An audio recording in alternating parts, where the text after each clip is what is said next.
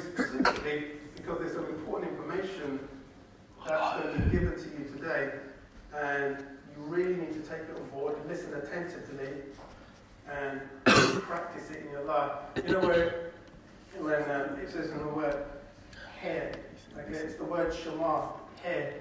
It means listen, but pay attention attentively. It doesn't just mean pay attention attentively. It also means when you hear it, obey it and practice it immediately. Don't take your time, okay, to to just think about it and ponder it for months. No. When you hear it and you know it's true, listen to it attentively and obey it immediately because there are consequences and ramifications as a result of not doing that. Okay? All right, so.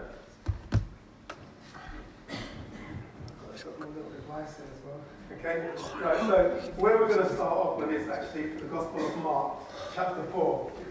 I've got this there. It says, and this is Jesus, he said, and he said unto them, Know ye not this parable, then how will you know all parables? You know what? That's a profound statement when you're teaching somebody and when you're instructing them with information, okay? He's saying, if you don't know this, you're not going to know any of the other parables. So, you know what? You better really pay attention to this parable because it will give you the understanding for all the others. So Jesus Christ is actually saying that. Guess what? You better seriously pay attention to this parable and gain a thorough understanding of it. Because if you read all the other parables, you ain't going to understand them until you get a good comprehension and understanding. That's why it behooves all of us to make sure that we really put a lot of discipline and instruct and learning into learning this parable then start going, start reading the other parables, and you'll have a much better comprehension and understanding of it. Okay, so I'm going to read from Matthew, oh, sorry, Mark chapter 4, and I'm going to read from verses 1 through to 20. And I'm going to start off with this, and you'll see why it is actually important when we go into love of the world. From uh, Mark chapter 4, verse 1.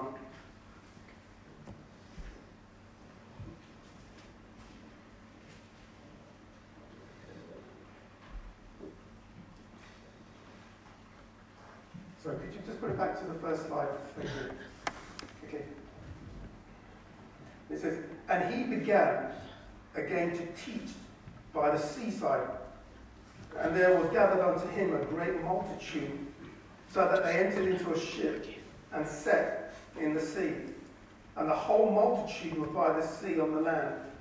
And he taught them many things by parables and said unto them in his doctrine, Hearken really pay attention to this. Behold, there went out a sower to sow. And it came to pass, as he sowed, some fell by the wayside, and the fowls of the air came and devoured it up. And some fell on stony ground. And it had not much earth, and immediately it sprang up, because it had no depth of earth. But when the sun was up, it was scorched. And because it had no root, it withered away. And some fell among the thorns, and the thorns grew up and choked it, and it yielded no fruit. And the other fell on good ground, and it did yield fruit that sprang up and increased, and brought forth thirty, and some sixty, and some a hundred. And he said unto them, He that hath ears to hear, let him hear. Okay, so Shema, he who has ears to hear, let him listen and pay attention really attentively, and then obey immediately. Okay? And when he and when he was alone, that they were about with him, the twelve asked him the parable. And he said unto them, Unto this, unto you it is given to know the mysteries of the kingdom of God, but unto them that are without, all these things are done in parables, that seeing they, that seeing they may see and perceive and not perceive, and hearing they may hear and not understand, lest at any time they should be converted, and their sins should be forgiven them. And he said unto them, Know ye not this parable? And how then will ye know all parables? What we said at the beginning. If you don't know this, then you're not going to understand all the other parables. The sower soweth the word, and these are they by the wayside, where, where the word where the word is sown. But when they had heard, Satan cometh immediately and taketh away the word that was sown in their heart. And these are they likewise, which are sown on the stone, which are, which are sown on the stony ground, who, when they have heard the word, um, when they heard the word, immediately receive it with gladness, but have no root in themselves, and so endure for a time afterwards. When affliction or persecution arises for the word's sake, immediately they are offended. And these are they which are sown among the thorns, which hear the word. And the cares of the world and the deceitfulness of riches and the lust of other things entereth in, choke the word, and it becometh unfruitful. And these are they which are sown on good ground, such as hear the word and receive it, bring forth fruit, some thirtyfold, some sixty, and some a hundredfold. Let's just um, then pray and ask Lord to bless His word. Father, thank you that uh, you've given us your word. You gave it to us to teach us, to instruct us, so that we could live right before you. Lord, we pray that right now that uh, that is exactly what will take place. That you will teach us, lead us, guide us, and instruct us from your word. Your word is truth. And your truth sets us free. And we do need to be set free because there are many things in our lives that hold us. So set us free today. Lord, let me not say what I want to say, but you speak, Father. That your word may be proclaimed and the hearts and lives of people may be changed for one purpose, to give you glory and for you to be honored. May there be much fruit produced as a result of your word. It's your word, it's nobody else's. So, Father, we pray that you will be glorified through it today in Jesus' mighty name. Amen? Okay. Okay, so there's, there's some really interesting things to notice from this parable itself, okay? Most of the ground, if you notice, most of the ground on which the seed fell, okay, proved unfavorable. The ground was hard, shallow, and, and thorny soil, so it was uncongenial for to produce much fruit. So if you notice that there wasn't much productivity, if you want to use that word, there wasn't much fruit produced as a result of the seed actually being sown. Okay? Also, external opposition would be encountered as a result of the word being sown. The birds of the air, which we know are ministers of Satan, come away to catch and, such, and snatch the actual word away.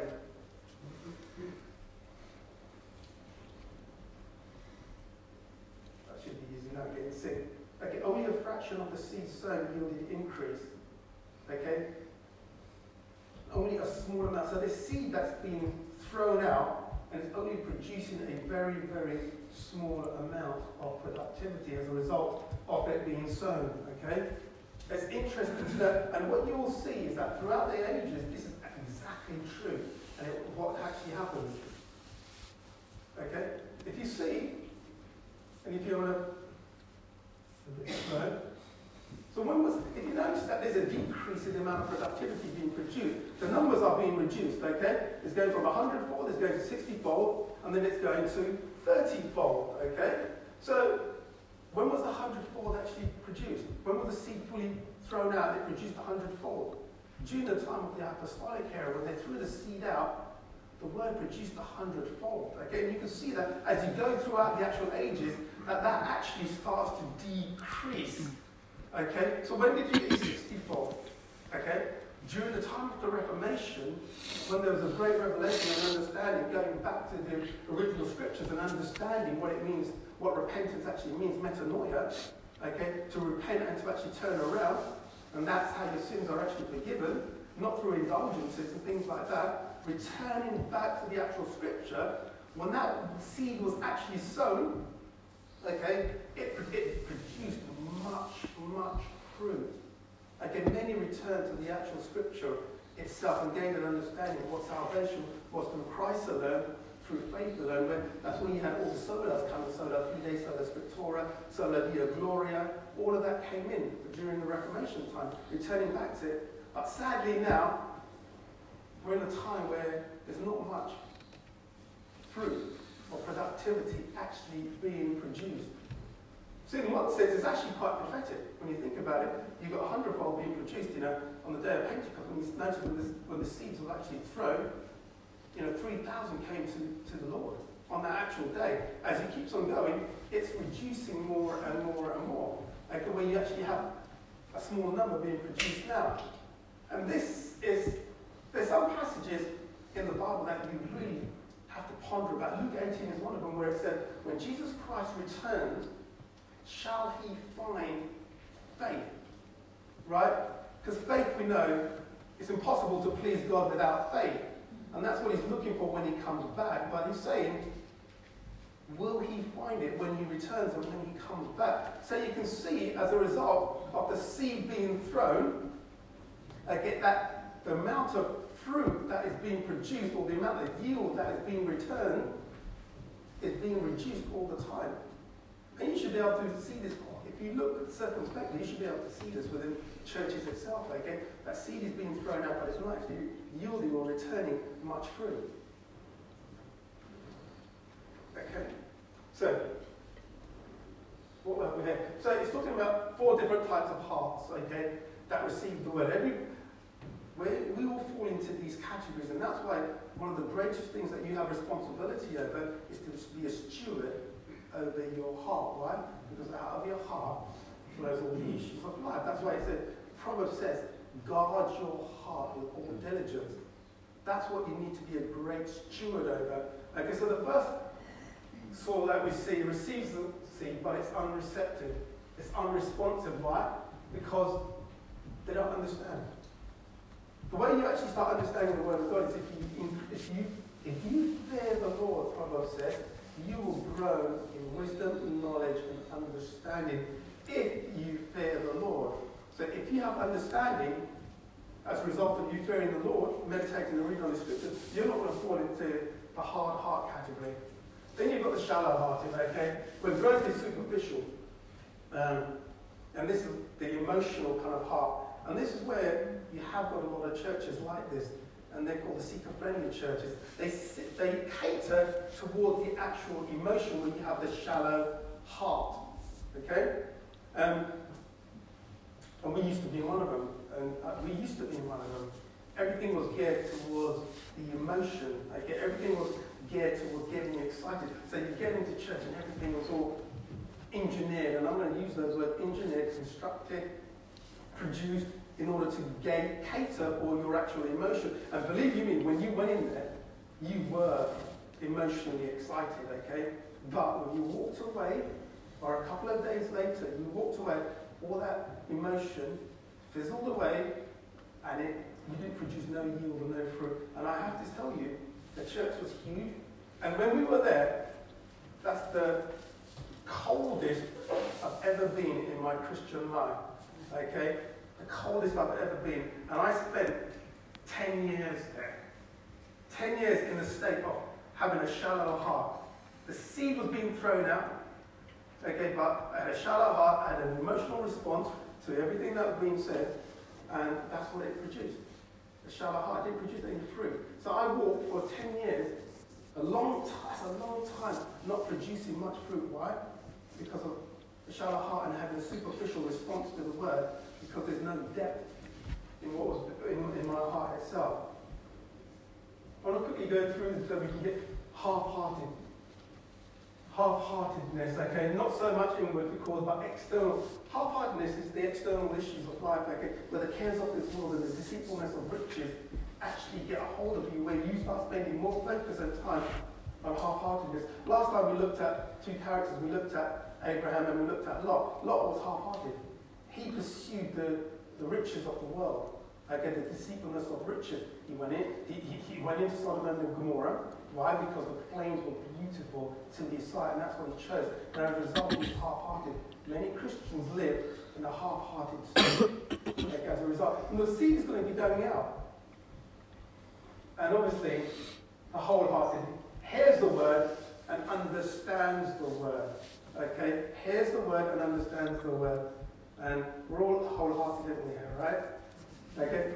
All of us, we hear and we understand the word. And I want to just quickly go through that because this is what you need to understand that the word is going out and it's going to fall on ground.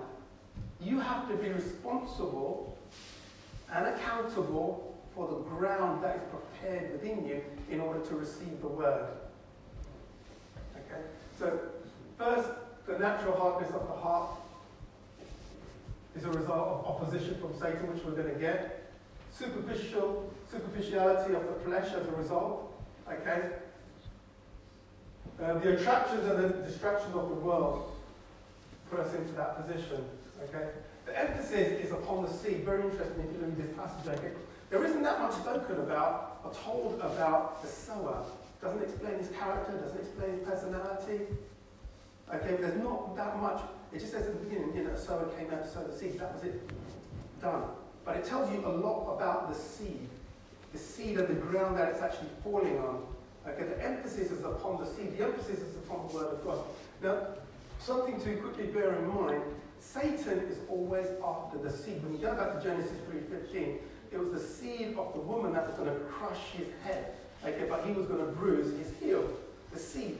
And that's why you see when you read throughout the Old Testament, and you also see read it in the New as well, that Satan was always after the seed. That's why he was always after to destroy. He wanted to kill all the children, okay, in Egypt. That's why again you see that reoccurrence taking place um, at the birth of Jesus Christ, where again um, he wanted to kill and destroy all the children. Why he was after the seed. You destroy the seed, you won't have no productivity whatsoever.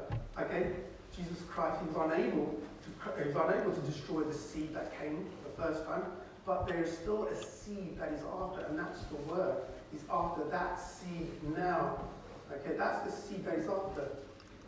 And that's what his intent is, is to try to destroy that seed. That's why the emphasis is on the seed itself, okay? Again, it says being born again, not co- corruptible seed, but the incorruptible seed, which is the Word of God various kinds of soils, okay? That's why I wanted to quickly go into it, just that there is a responsibility and accountability on yourself to have your heart prepared to receive the word. Okay, when you receive the word, so you've got to respond to it. And there's explained beauty that there's four different types of soils, and your heart can be in any one of those conditions. But it should be in the place where it is good soil to receive the word so it can bring much fruit. Okay? Now, some of you should remember this, okay, from last time. Okay. Do you remember I said to you from last time that um, I'm not going to go through this. Remember I said that some of the biggest changes have taken place within the technology area and within our culture than ever. Full stop, ever before. Do you remember last time very briefly we spoke about quantum computing, about the D-Wave computer, about the qubits, that prior to that all computers were based upon standard binary transistors where they would only be able to read zeros and one at any single point in time. Okay, now it reads zeros and one at the same time, making this computer a million, million times faster than any of the tra traditional computers that were out there. That's a, that's a fundamental paradigm shift that's taken place within the technology arena. It's never been like that before. Okay, do you remember I said that, you know, if you have a look, computing power, which is hardware, is getting smaller, but it's also getting faster. Okay?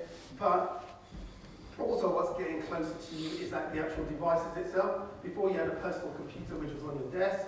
From your desk it came to your lap. From your lap it comes now to your hand. From your hand it comes to a wearable. Eventually it will come in, embedded into your body, and that's the way technology is going. And I know there are some technologists out there who are familiar with this and understand this, okay?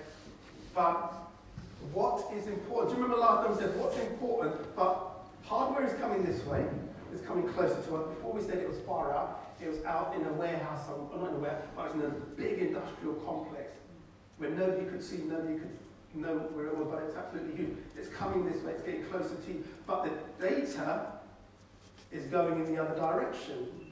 The data is leaving the personal space, but it's going into the cloud. And all of you have probably been aware of the news recently with the scandal that's taken place within Facebook regarding Cambridge Analytica. Do you remember I said to you, what was the most important thing last time? I said it's the data that's valuable. Data. Hardware is irrelevant.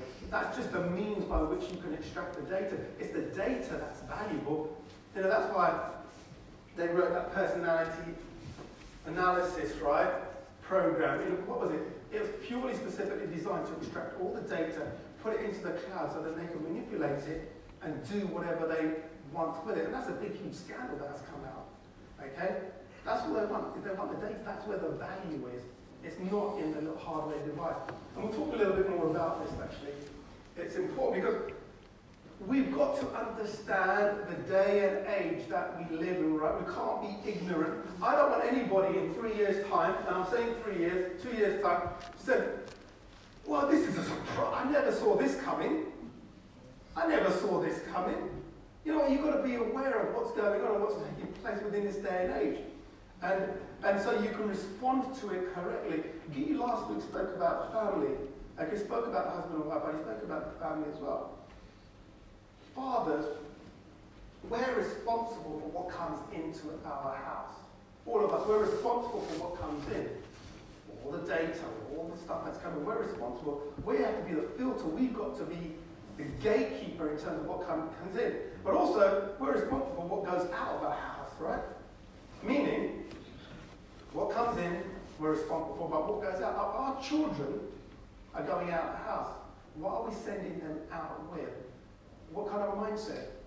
What kind of understanding are we sending them out with? So what comes in, we're responsible for, but we're also responsible for what goes out. Our children, when they go out, they've got to go out with a clear understanding of the Word of God. And also, in terms of what's happening within the world. The Bible talks about the sons of Issachar. Right? You hear that term a lot. The reason why they mentioned was that they understood the time and age that they were living in, right? And had God given wisdom so that they could apply good, godly counsel to respond to what was happening within their day and age. I don't want people to say, oh, I didn't see this coming within two years' time. I had no clue, I had no idea. Right? You can't be in that place because things are happening so fast and they're happening so quickly that we've got to be informed so we can respond correctly with this. Okay, um, before I go into this, okay, so hardware coming this way, data going that way. The Cambridge Analytica um, scan, should be a clear example that, that that's what's valuable and that's what they want. Um, just a little example, right? So we, this is what's happening, and I've, I've got a little newspaper article there, but I'm not going to read it, but I'll explain to you what's happening. So, myself and Yolanda went at the gym and the kids the other day, and so we all went to the gym, they came out. No, I came out, me and Joseph first, because we were out just like that. right? So gave me a good amount of time to pick up a few newspapers that were there, just read through. So I'm flicking through the newspapers and I read that uh, there's an article about, you know, the, the, uh, the Alexa device and everything else. Mm. And what it says is that Amazon have got a new patent now, okay, which is called the silent listener. The silent listener is that when you have these devices in your house, okay, it listens silently, recording all your information. And what it does is that it takes certain words, it's called, it's listening for what is called intent. So intent, right, that's what it's, looking, it's listening for. So if you say holiday, or if you say stuff, that's the intent. It, it extracts the intent, and then it will start sending you stuff about holidays and all sorts of stuff anything and everything because it's capturing all the data and it's capturing all the information. And, and that's what I was reading and I wow. I, I knew about this, but it's coming out so into the open. I was just reading the other day on, uh, on, the, on the BBC website, actually, they're starting to give free Alexa devices, okay, to households who have medical issues, so they can just quickly call up and if they've got an issue and get the information that they need or get a response. Why, why don't I say? Because the hardware is irrelevant. It's the data and the information that is important. So here's something else that happened the other day. So me and Yolanda was talking about a basement. We've got a basement, and we were talking about what should we do with it. And Yolanda just said to me, like, you should build a little man cave. I got really excited.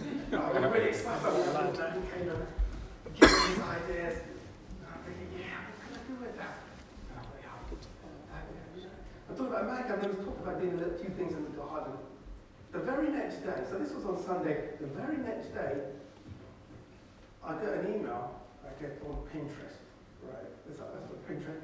And it started talking about man caves. And it started talking about outside garden. And you can ask Agape, so Agape said, Agape said, I said, Agape, come here, right? Come here, let me show you this, right? And I got it at 6 a.m. in the morning when I received the email. And I said, you know what, this isn't a coincidence because the word man cave is not a general kind of term in this sense, right? It's, it's quite specific what we spoke about.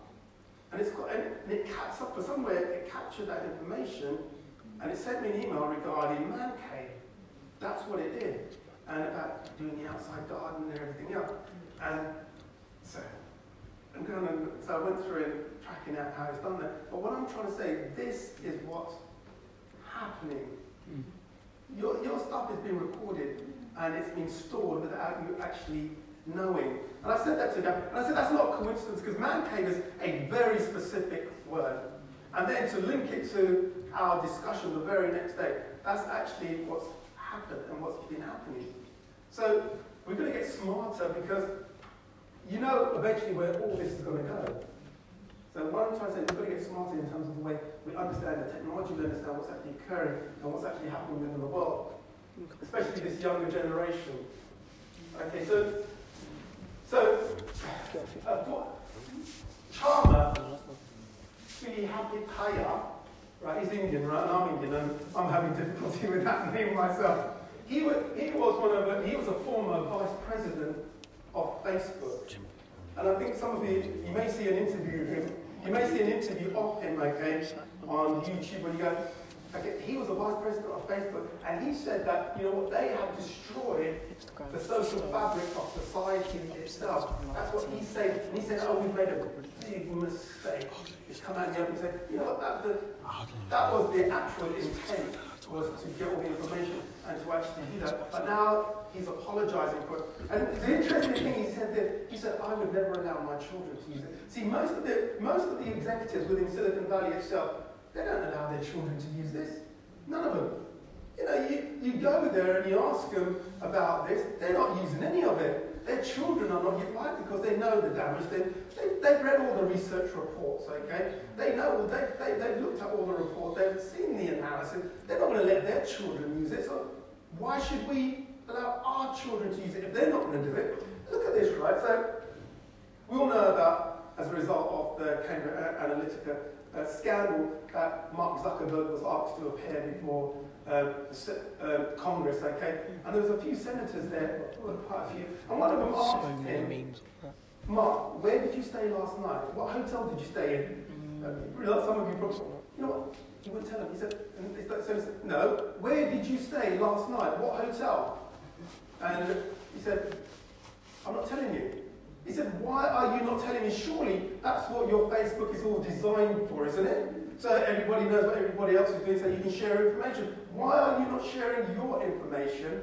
Why are you not telling everybody where you stayed last night? Again, they're not going to do it, but they want all of you to do it. And I'm going to get a balance to this, but I'm just trying to give you an indication of, not even an indication, but tell you bluntly what's actually occurring and happening out there. He's not going to share any of this information, he even said it. And it put him in a predicament which completely collapses his whole entire ethos of his company about sharing information. He's not prepared to do it himself. Okay? So, so that's what's happening, breaking down that society itself. We're going to get smart and wise up to this. But le- there's level of narcissism that is coming to our society as. So narcissism is designed as excessive or erotic intent of oneself and of one's physical appearance. That's what narcissism is. That's the society that is actually produced now. It's a narcissistic mm. society only focused on self itself. 2 Timothy 2, 2 Timothy 3 2. This know also that in the last days, perilous days and times shall come, for men shall be lovers of themselves. It mentions that first. That men in the last days, men will become great lovers of themselves. And that's exactly where we are. We're in a narcissistic society. People are um, complete lovers of themselves. I've never seen people, I mean, you, you go to Bluewater, you just sit there, have a meal. Right. Everyone's taking face selfies of themselves, right? So, so, and they take about 50, and then they transmit one or they send one. And it's those one out of 50. And that's what they do. It's amazing that they showed a clip of all these girls at this sports game. And there's a group of them, and they're all taking selfies. They're not, no one, they're not paying attention to the game. They're all just taking selfies of them. And between them, they must have taken hundreds, hundreds. We're living in a narcissistic world. I mean, you know, you're, where you're telling people what you had for dinner, what you had for lunch, and you're at this restaurant, you're at that restaurant, you're doing this, you're doing this. And we go into that because this is, that's the kind of society that it's producing, and we've got to make sure that we don't get sucked in into that.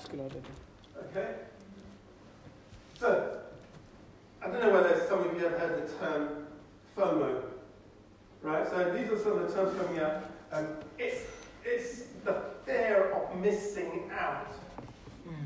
Right? Fear of missing out. Where did that come from?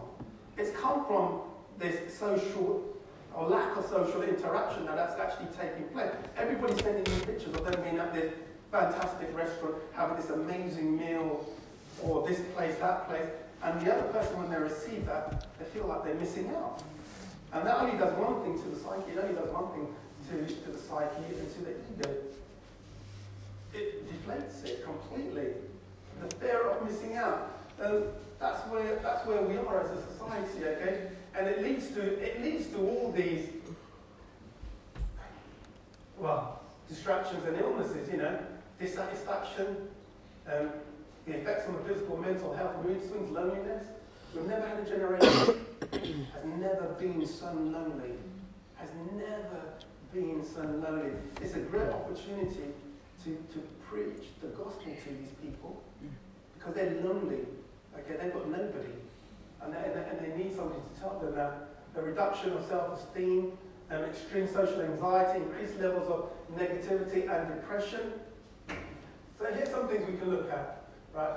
Um, 81% of us have a smartphone apart. apart. I know Jeff, you still you haven't got one? I've got a smart one. Right, okay, I knew that was going to be the case anyway. Right? I just wanted to know whether from January, right, whether things have changed, right? But right, okay, so okay, Love- so love very well, right. So, eighty-one percent of us, okay, have a smartphone that we have within arm's reach of us all the time. That we have within arm's reach of us all the time. That's saying something, right? That's saying something. Okay? Um, also, 90% of people reported, 90% of people reported that they had what's called phantom vibration. I'm just trying to show you the mindset that we have within this day and age that we live in currently at the moment. Okay? Phantom vibration. So what, that, what is phantom vibration? Right, that's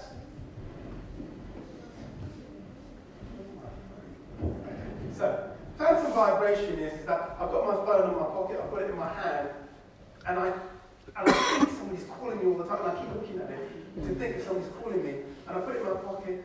Two or three minutes later, having a conversation, suddenly, and then the other person says, somebody calling you. You got caught? No, I thought I had. Have you not seen that with people? That's phantom vibration. That's phantom vibration syndrome, where people actually think that they're being called all the time. And when they realise that they're not, somebody's not calling them, that they're not really that important, what happens to their psyche and to their ego?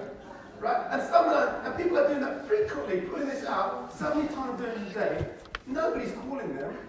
Right? Nobody wants a conversation with them because they've got this phantom vibration syndrome, and that's what's happened within this day and age and, and, and this society. Okay? Uh, I mean, and this is reality, right? Because we all know this, don't we? And there, but there are dangers and ramifications and consequences of this as well. Okay, so if you're used to living with your hand on your iPhone, there's 10 minute separation, you know, it triggers an anxiety if you can't get your phone from you. From, so it's addictive, right? So social media and all this kind of stuff is Mm. really addictive. It is. And it's designed to be addictive. Mm. Okay, it's completely designed to be addictive. The amount of psychologists that they've got working for them to try to make their applications or their devices even more addictive. I know this because I've been in the industry, like I told you, for a long time. Now, I start having more conversations with psychologists than with actual serious technical individuals, okay? And what you call SMEs, you know, subject matter experts. Spend a lot of time with marketing department, psychologists, and this, and that, just to see how you can make things more addictive and more attractive. That's what's happening out there. Okay, it's addictive. So this is what they did was, see, when you're addicted to something, alcohol, cigarettes, whatever it is, it, it, when you're addicted to it, you get excited about it. It releases dopamine within you. Endorphins. That's the same thing that happened. And this is how they worked out whether it was addicted or not, okay? Is that when uh, somebody was receiving, when you send out text to loads of people and you say hi, hi, hi, and they respond back to you and they say hi, hi, hi, hi, hi. Right? You know what? You suddenly get really excited and your dopamine levels increase and you get really excited. But when that doesn't Depends happen, they reduce. It's like They measured that, like. and they've done loads of yeah. research around this. That, that's the same thing that happens when you're addicted to things like alcohol, when you're an alcoholic and you have your, your drink, or when you have a cigarette. It's the same thing. You get to your get dopamine released, okay, and it becomes addictive. like- That's why people are spending hours If you get and hours really on this. and Well, they also did some research, I think, that you're actually, you're actually more sad when you go online and you spend huge amounts of time online and social media and things like that. What happens is that you think you're going to come out feeling happy, you come out feeling sad. And it doesn't matter Team of seasons. in this direction whether the direction is upwards or whether the direction is down. What I mean by that is whether you see somebody and you're in a better position than them, or whether you see somebody and you're in a worse position than them, you will always come out feeling worse. That's not true in real life interaction. Mm-hmm. Okay, we're talking about the egos here. That when you see yourself doing better than somebody else in real life, in real social interaction, you feel better. Okay, it's the way the world is. But with social media, you come out feeling worse whether you're in an upward direction or whether in your a lower direction. Because while we're, we're comparing our lives to other people, Mm. that's what we're doing now, comparing our lives to all individual. Your lives are being measured compared to not just one, two, three, or four, but thousands. And you're telling me out of all these thousands of people that your life's going to be better than all these. It's not going to happen. There's always going to be something to have more, who's going to be better, It's going to be stronger, It's going to be more beautiful according to the image and the, and the viewpoint of the world. Okay? Somebody whose hair's better, somebody who's got super abs, Jerome or whatever, right? You know, you know there's always going to be something better out there. So you're always constantly in this position of uh, being deflated, okay? And it leads to jealousy. It leads to jealousy, even within families, right? If you live if you live far away and you see some of your families in different countries, and they're doing better than you, right? it's got to provoke some emotions within you, right, that uh, are not good, like jealousy. And then you're going to live with that jealousy for the whole year because I've got a bigger house, better car, whatever. That's what you're going to be living with, with that comparison. And more friends on social media doesn't mean you're a great person, No. right? It doesn't mean that at all. You may have 100,000 followers or whatever. It, it doesn't make you a great person. Those followers have no real interaction with you. They're not your friends, okay? They're not your friends. You, they're, they're not. They don't know you. They're, they're pseudo friends, right? That doesn't make you great just because you've got more friends. I'm going to, now, I'm going to do this very quickly. They, they did this exercise in the 1960s, so it's very old, but it's so much more relevant now. It's called the conformity exercise. So if you go on the web and you just type in conformity exercise, you type in Samuel Asch, they, he did this exercise. And I wanted to do this because this is what's happening to everybody out there, and you've got to break free from that mindset. Okay, so here's the exercise. They got eight individuals. Okay, they had eight individuals, um, but seven of them were actors. Okay, right? So eight individuals, seven of them were actors. Seven of the actors were told what to do. Only one didn't have a clue what was actually taking place. So what was what was happening was, was that the actors were all well, they were all put in, in a room, and they all said which line is equal to the line on the right. Okay, so which line is equal to the line on the right? You're right. Um, first, the actors all said it was right. They said, oh, the line that's equal to the one on the right is B. So everyone said B. Cool. Then they pulled out another card, there was a different card. Then they said, okay, which line is equal to the line on the right? Then they said, it, all the actors said it was A. Right? So all the actors said it was A. So, what do you think the individual, who is the individual, who has no clue, said? What do you think he said? Why? Why did he say A? Why?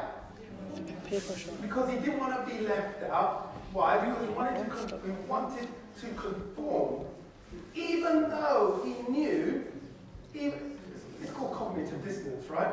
Even though he knew that it was wrong, he was prepared to say that it was A, that A was right, even though it was wrong. That's what's happening. Okay, there's a, there, this is happening even from a, spiritual level, right? And I'll tell you a, a, a personal experience of this. So we know some people who go to Hillsong, right? And you tell them about the naked cowboy. Right? So people who don't know about the naked cowboy, at a lady, at a women's conference within America, right? They had a women's conference in America, and they had their, the youth pastor. I hope I got it right. The youth pastor come out playing a guitar with just his boxes on, but he had his guitar, but it looked as if he was naked, right? And that was the naked Why? cowboy. And he told these people, Hillsong uh, got a naked cowboy at their women's conference. Do you not think that's disgusting and that's just not acceptable for any church to be doing? They would say, yeah, I disagree. Yeah, I, that's absolutely wrong. I disagree with it. And then you say, you're gonna, you gonna go? You're still gonna go? And they say, yeah. So they're conforming to the A, right? That's what they're conforming to. Even though they know it's wrong, that's cognitive dissonance. Right? Where there's a discontinuity between the fact and you not accepting the fact. Complete discontinuity, cognitive dissonance is happening in the spiritual realm.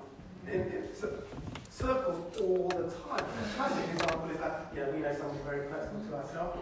And within my family, and you know, it should be. You said all these money preachers are wrong for this reason, that reason, that reason. Yeah, I completely disagree with it. They're so bad. They're so bad. That yeah, you know, they're terrible, right? And then two weeks later, which conference did you go to? I was at that conference. But did you not just say that they were really bad and that you should never spend any time with them and that you shouldn't get be associated with them? What is that? Right? It's, it's cognitive dissonance. You're not accepting the fact or agreeing to the fact, but you're not accepting it, but your actions contradict exactly what you said is true. That's cognitive dissonance. And that's, that's occurring in the spiritual realm. This, if we, this, you know, exercise conformity is also within the spiritual sphere as well, even more so. And that's why you've got it. Mm-hmm. It was Felicia's sister who came once, came some time ago, Rachel, and she said to me, Joe, because she, teaches young kids, right? And she said, Joe, what's one of the, what's one thing you teach young kids? And I said, you know what? Great question, right? I said, what you should teach young kids is for them to become critical thinkers. Real critical thinkers.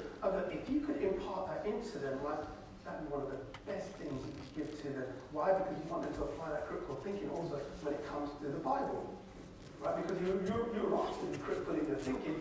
You know, Acts Acts 17, Acts 17, 11, I think, you know, be like the Bereans who were more noble than the Thessalonians. Okay? They searched the scriptures daily to see what Paul was saying was actually true. While they were critical in their thinking, they didn't just accept the information, they didn't just accept A because somebody said it was A, right? They didn't do that.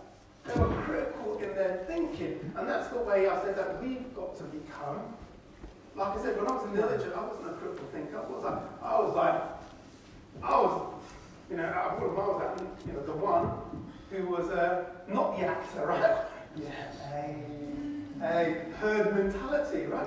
Herd mentality, spiritual herd mentality.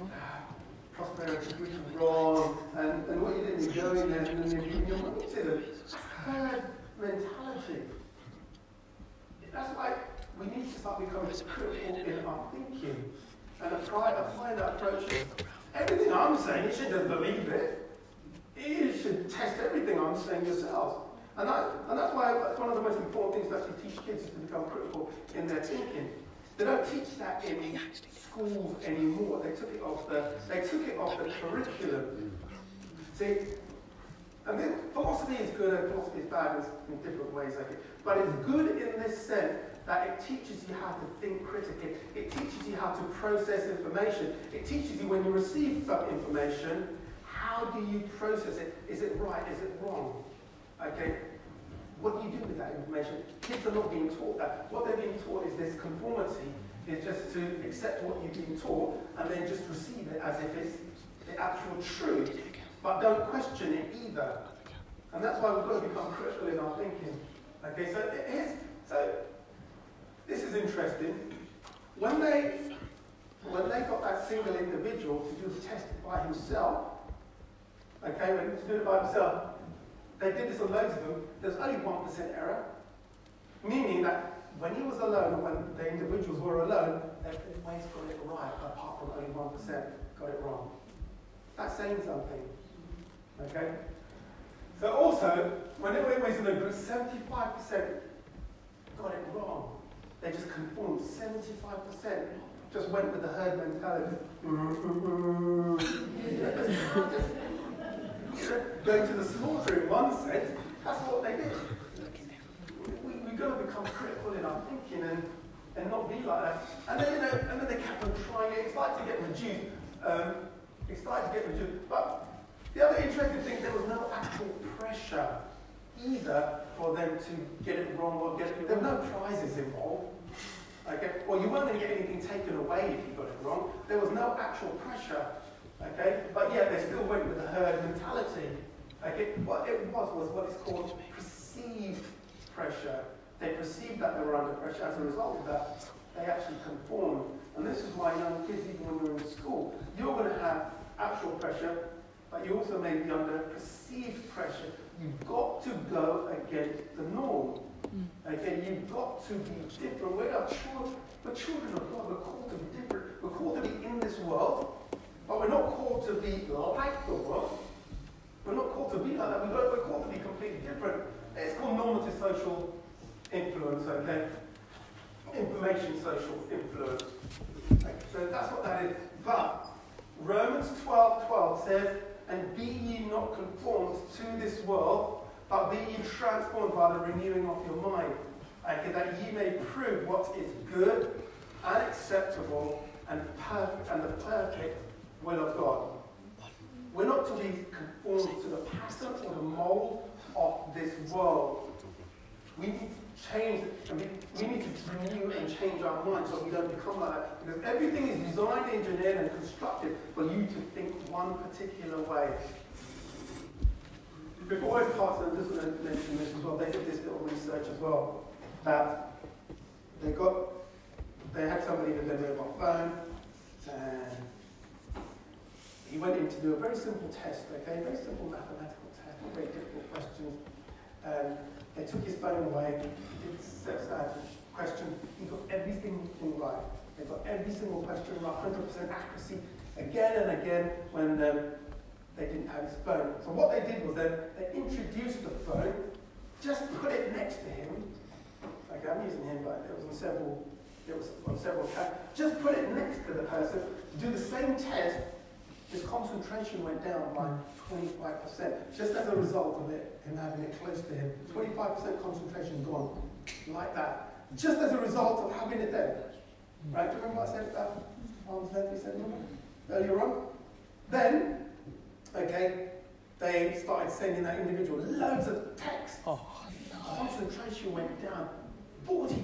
that's not Simple questions. Concentration went down 40%. And then they my phone on bombarding do and Never. lost all concentration because he kept getting phone calls and, then, and he just lost all concentration. Couldn't complete the test because he was continually being interrupted. That's what's happening. So you turn got to really What's Paul doing this understand what's occurring in our day and age in terms of technology within society as well. That we've got to really go back to the Word of God and then allow that to change and transform our mind. And I'm not saying, you know, we're at a place where you can't live without this. Okay, yeah, homework is done online. You can't live without it. But what it does mean is that you've got to become more critical in your thinking in terms of the way you process the information, how you engage with everything out there. You know, it's a bit ridiculous when you see on people's phones and on their apps, they have about 50 applications. The first thing they do when they get up in the morning is get their phone and tap away on 50, 60 applications and, and spend their time doing that. That time is robbing you Progress. from reading your word and meditating on the word. It's robbing you, and from that, you're not going to get the word, and you're not going to get meditating, you're not going to meditate in it. There's only one direction you're going to go. You know, it's only going to one direction that you're going to go. You're going to start. You know, eventually you'll get to a point where you'll actually backslide, because that's what will happen. Eventually, it'll get to that point where you will backslide. Okay. So, First John, chapter 2, verse 15, which is where we are, which is really where our core text. And the reason why I bring all this, because you know what? It is so important for us to understand where we are in terms of technology, where we are as a society, where we are. You know, it's called, you know, it's called the zeitgeist, the spirit of the age. We're living in a, a technocracy now. That's where we are. It's leading and it's ruling. There's so much more I could say on, on just this subject matter, but if you want to discuss, we can discuss this, you know, later. But, uh, but I think, you know, even for the young people, we should have a proper, in-depth understanding of technology, a proper in-depth understanding of society, a proper in-depth understanding of the impact that it's actually having on individuals, how it's changing them. I mean, you go on holiday, if you're on holiday and you see other people on holiday and they've got young children, what you see is that the, the iPad is the new babysitter, right? You're at a restaurant or you're on a coach or train or plane, you've got a two-year-old, three-year-old, four-year-old, they're given the iPad so the parents can do whatever they want. And imagine what's actually happening to that individual child as a result of that. And, and those, they're on holiday, right? You'd think that they would at least commit more time to spending time with each other, but no. Give them the pacifier, right, uh, which is having devastating effects on the individual. Um, right, yeah. So if we can turn to 1 John chapter 2, verse 15.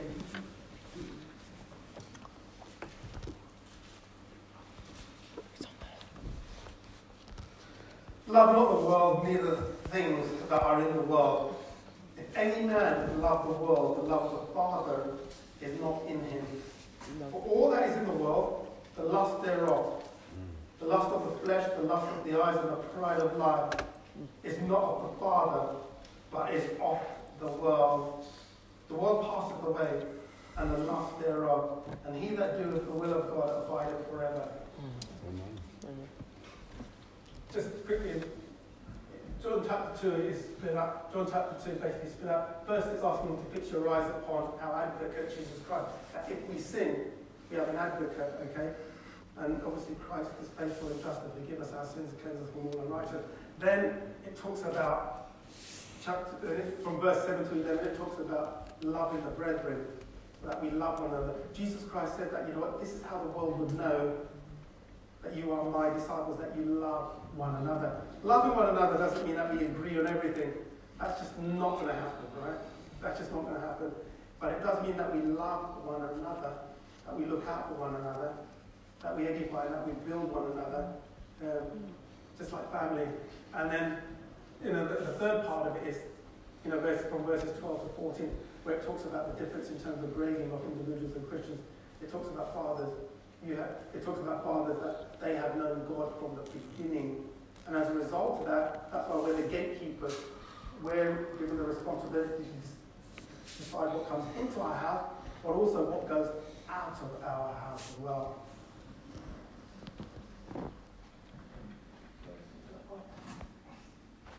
Okay, so very quickly, right? So we've got to get a clear understanding of this. The habitable earth where we reside must not be cherished by the Christian as though it is our eternal place of rest or it's our actual home.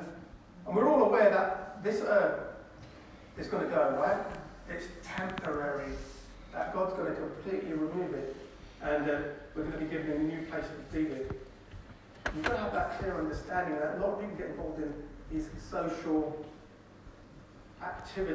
to save the planet, we're going to save the earth. And I'm not saying that would be disrespectful. Yeah, we, we, we do what we can, but you don't commit yourself to it, right? Because most of the most of the things that they're asking you to do as a result of climate change, most of it is not even true.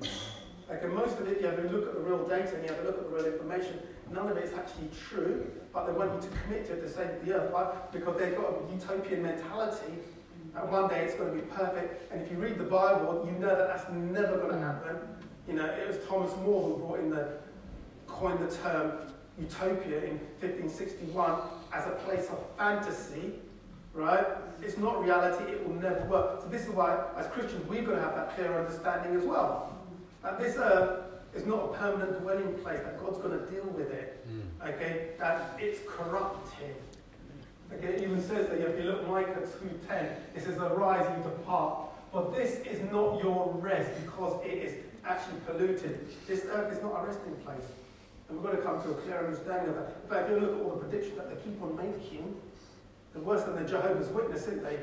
You know, trying to predict the return of Christ. Oh, New York will be underground, under, you know, submerged under sea level within 10 years. So you've got to do X, Y, Z.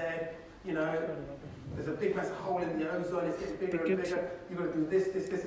All these predictions that they keep on making, that there isn't enough food to feed the world and people are going to starve in 10 years' time, and as a result of that, we've got to do this, this, this. They're trying to commit you to all this when none of it is true. When you, when you look at that, when, when they were mentioning that 10 years later, people are bigger, right? And more overweight than they've ever been, making these predictions and people are more overweight and obese than they've ever been before. Just check. You know, there's, there's an obesity crisis everywhere, so people are not, there is more than enough food. The only problem is, is that it's in the control of a few monopolies and individuals, and as a result of that, it's just not equally distributed. You can resolve that issue like that if you wanted to, easily. If there's more than enough food to feed everyone. Um, right, so good have a clear understanding who the world, the world is under the dominion of Satan. That's who is under the dominion of. That's why it operates the way it does. Okay? That's why, for example, got men, companies who are in charge of all the resources. Let's just say food, for example, that they could, they could resolve that issue quite easily by distributing it. But no, it's the greed of money, okay, that makes them not want to distribute it and to control the masses. Okay, so the world is under the dominion of Satan. It says that he is the God of this world and the God of this age. And this age will come to an end. Okay, this age will come to an end itself. In John 14, 13, hereafter I will not talk much with you, for the prince of this world cometh, and he has nothing on me. Okay?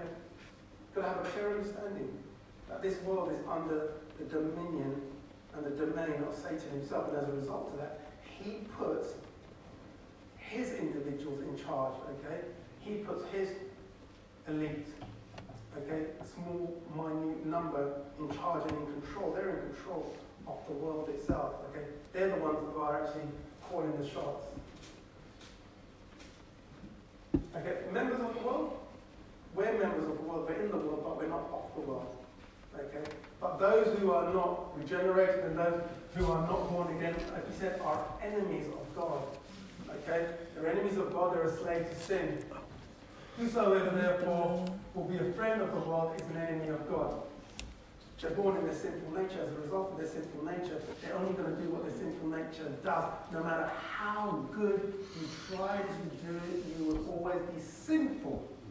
Full stop. You're born that way by your actual nature. You might be honest, right? For a couple of days, weeks, a couple of months, but then come a short time later, you'll soon find out that you're dishonest.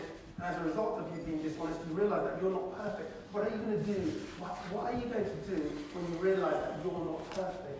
It's going to show to you that you're a sinner, that you're corrupted, and it should lead you, you know, if you have the gospel preached to those individuals, that they need a savior. Okay? Okay, what profit then if we learn that the world is an enemy? We've got to resist the world and then we've got to overcome it. Okay? We're in a fight. There's so much more here, but I'm going to answer. There's so much here. We're actually in a fight. Okay? Here we have, a, we have an adversary. Okay, is seeking whom he may devour. Does that mean that we're all devourable? You know, you'll, you'll recognize that and you will personally experience that very quickly if you break fellowship. If you don't read your word, and if you don't meditate, again, if you don't surround yourself with the people of the Lord, you will find out very quickly, very easily through your own individual experience that you are completely devourable, that your enemy will just swoop you up. And that's why it's his intention is to isolate you. So social media and all this, stuff, there's a lot we can go into isolation, but it's designed to isolate you, to separate you from all others. And you can see that if you see people driving in a car, or you see them at a restaurant, there's no conversation taking place anymore. Okay? If he can do that, isolate you, then he can devour you. Okay? And I'm going to stop here because there's so much more that we could go into. But part three, part five. Like I said, so there's, a, there's here, and as parents, we have clear responsibility and accountability for what comes in to the house and what goes out of the house. That's our accountability, that's our responsibility. And the Lord will hold us accountable for that.